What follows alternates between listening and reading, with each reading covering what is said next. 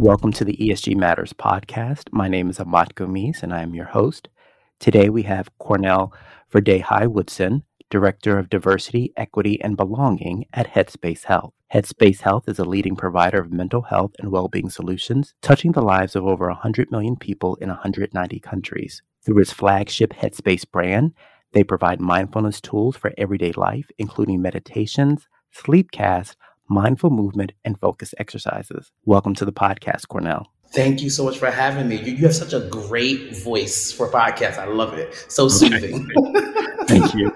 So just to start off, can you give a little bit of background on yourself and your work at Headspace Health? Yeah, so I started my career in higher education, actually, then made the pivot into tech about four years ago. I've been at Headspace for about two years, really leading the global strategy for how we um, implement diversity, equity, inclusion, and belonging across the entire business. Really everything from product to also how our employees experience the workplace as well. So I really have my hands in a lot of different stuff. That's great to understand. And then when we think about what you're doing at Headspace Health and think about sort of what that landscape looks like, oftentimes we hear that it's you need to make a business case for E S G activities, environmental, social, or corporate governance activities. So my question to you, is it harder to make the business call for social issues like D E and I without a cultural call to action, or can you do it in that absence? Yeah, you know, I really think that So when I think of a cultural call to action, to me, that's around sort of the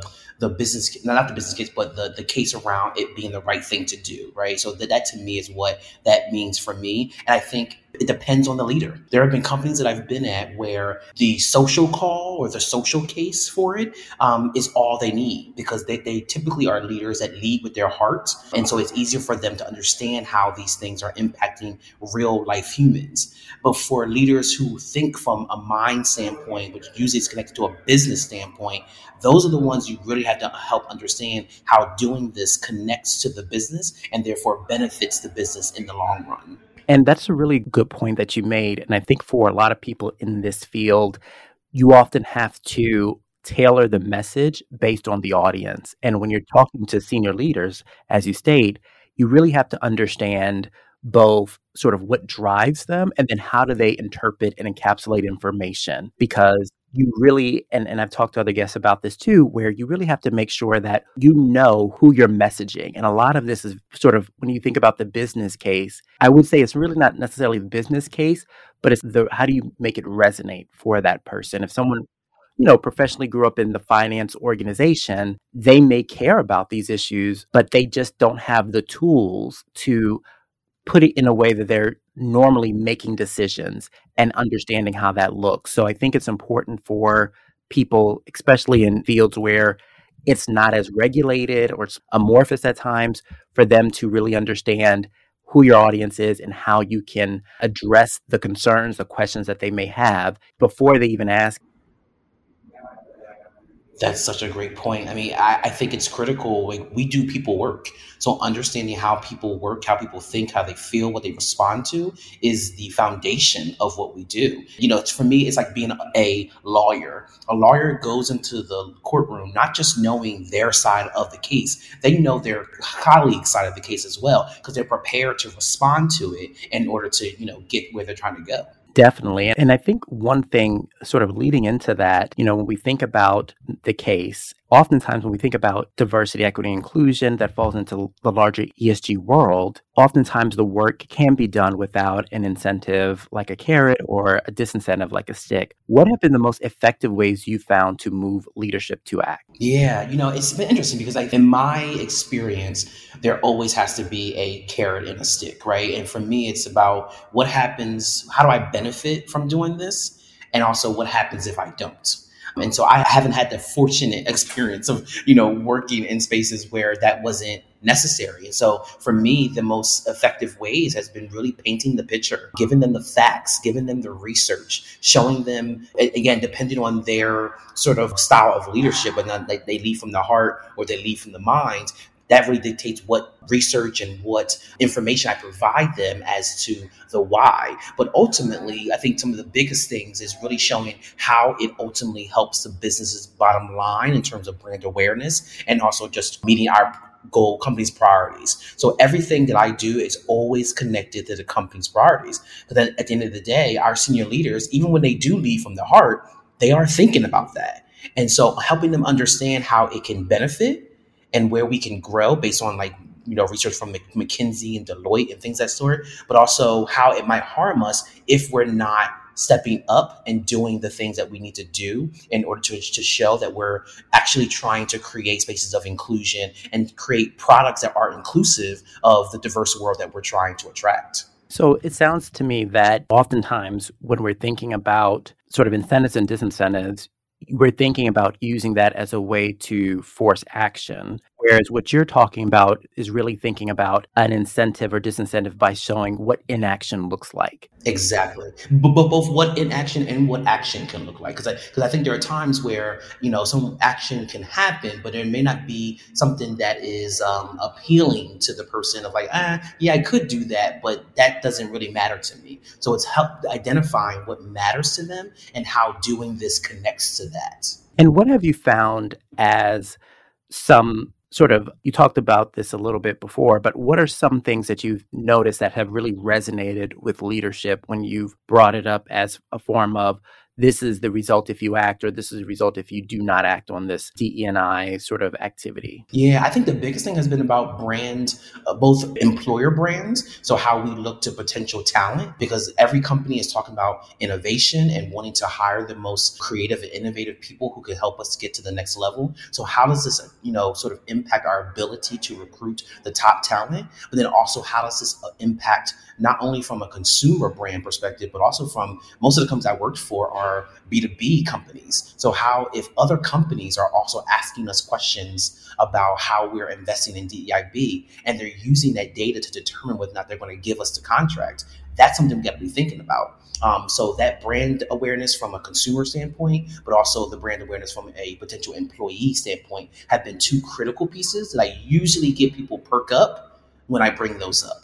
And it's interesting when you brought up sort of the war for talent and how the D E I B plays a big part of that. I think that I've heard people sort of, their pushback has been, well, with diversity, equity, inclusion, you're making this assumption that because someone that comes from a diverse background, that that is inherently going to make the business better. And my sort of response to that, and I'm curious to get your feedback on it, has been not necessarily that that that's the case. But what that does provide is, one, it gives you a more holistic view of people coming from different experiences that you would not have had otherwise if you keep getting the same type of person from the same type of ex- education, the same type of experience, number one. And then number two, as the world changes, as our demographics change in the U S and across the world, if we do not have the people in place that can understand the nuances and cultural context in which we're now uh, obligated to operate in, we are missing the boat and we will be out of touch. So I'm just curious to see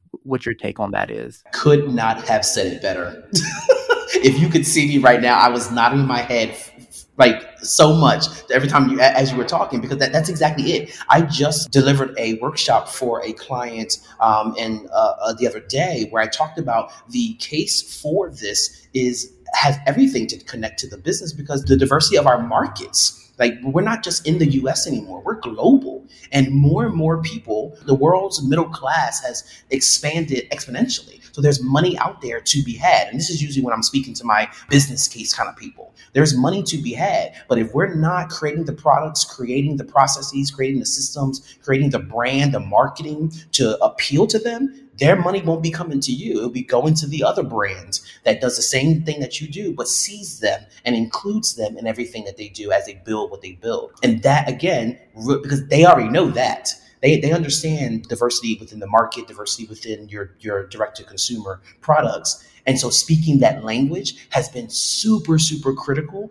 to getting folks on board and to really taking it seriously. So that is a, a foundational statement for me every time I'm talking to a senior leader. And we talked a little bit about how that you do use, like you said, certain parameters when thinking about how to frame the argument. But one thing I've noticed, sort of looking at the landscape of E S G, the environmental has a lot of methodologies and cohesive frameworks like the carbon footprinting methodology, science-based target initiatives. But on the social and governance, they don't have that, they don't benefit from that same sort of cohesive agreement or frameworks available. Are there any rankings or ratings or frameworks that you see that can help formalize actions of these of social and governance activities in the sort of E S G realm? Yeah. One of the things that, again, you hit, you, you say it so well, you know, I think, so as I mentioned earlier, my background is in higher education. So I was a, a student affairs professional, and student affairs as a industry or as a field actually had the same issue that D E I B has right now. That there's no framework, there's no standardized processes and, and sort of quality and standards for how we do what we do, right? Um, and student affairs had that same issue. And it wasn't until they had more developed and established professional organizations that sort of sort of took the industry by by the reins and said, this is how we have to do what we do, and that it's research supported, that we started to see a more formalized and set of standards for the field. I think D E I B is actually headed into the same area, right? That we're we're starting to see these professional organizations pop up that will, that are beginning to create standards and frameworks for how we do what we do. I think the issue is that we are still so new in terms of how we're gaining respect within the organization that that part hasn't come yet. But I think the U N, I forget how long ago, they created what, what, what I'm sure you know, the Sustainable Development Goals. And I'm starting to notice, and wrapped up in those are your social and governance uh, sort of goals. And so I'm seeing those as a sort of goalposts in which we can sort of achieve and what it looks like in when we've achieved them, that as a great foundation, but I think there's more to be done. It's funny that you should mention the U N Sustainable Development Goals, because my experience with them has been, yes, they do provide, I think, especially for a company that is international, that truly is international, their whole, the U N's whole goal is to say, we're going to put, create these S D Gs for nation states to measure and monitor. And then as a sort of a filter to that, what was supposed to happen is that the companies and the companies that uh, work and operate and pay tax in those jurisdictions are then to have requirements that they have a portion of those goals based on some sort of percentage that the government decides.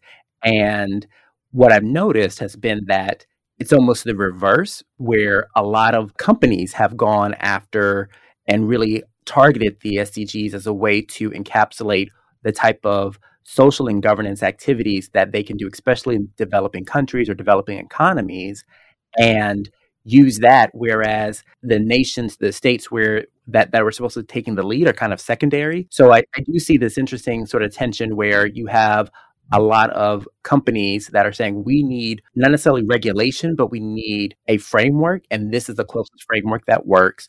So we can use this to meet it. But then sometimes when they start to look underneath the hood at some of like, how are you meeting some of these equity goals when it comes to making sure that girls and women have access to education and equality in the workforce, some of that stuff is should be really done at the state level. So it is interesting that you've seen more, seems like companies have been more adherent to the S D Gs rather than the nations that should be the ones leading. Yeah, I mean, I think because for so long, companies just really, they still, we don't know what to do. They, that's what I hear all the time. We have no idea. And you're right. This is the closest that they have to sort of a, I don't want to say a step one, step two, step three, because there's still some thinking they have to do about in terms of implementing those things and getting there. But it is the closest to a foot, to a, a blueprint for what at least success looks like. And they know that they're going in the, the, the right direction. One of the things that we're implementing too is a place-based strategy as well. You talked about sort of getting the, the local government and the state involved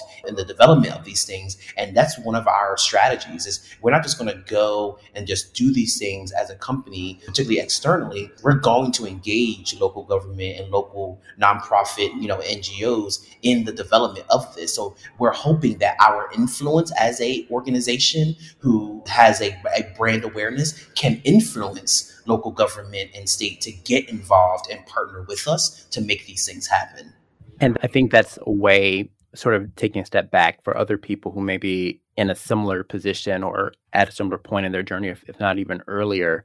I think that's a great takeaway, because you have to understand what's available and kind of make that work for your specific circumstance, for your company, and what's most material, right? Because there's a lot of opportunity to do the right thing, but there's also a lot of opportunity to basically look like you're doing the right thing and not necessarily doing anything. That's right. So I, so I think it's like you have to be very strong and be in, when you're thinking about working within an organization, especially a corporation, you have to sort of balance the necessity of being an internal change agent, but also to make sure you're also being an, almost an auditor to make sure, are we actually doing this because it makes sense for us as an organization? Are we doing this because it's easy? Are we not providing the transparency?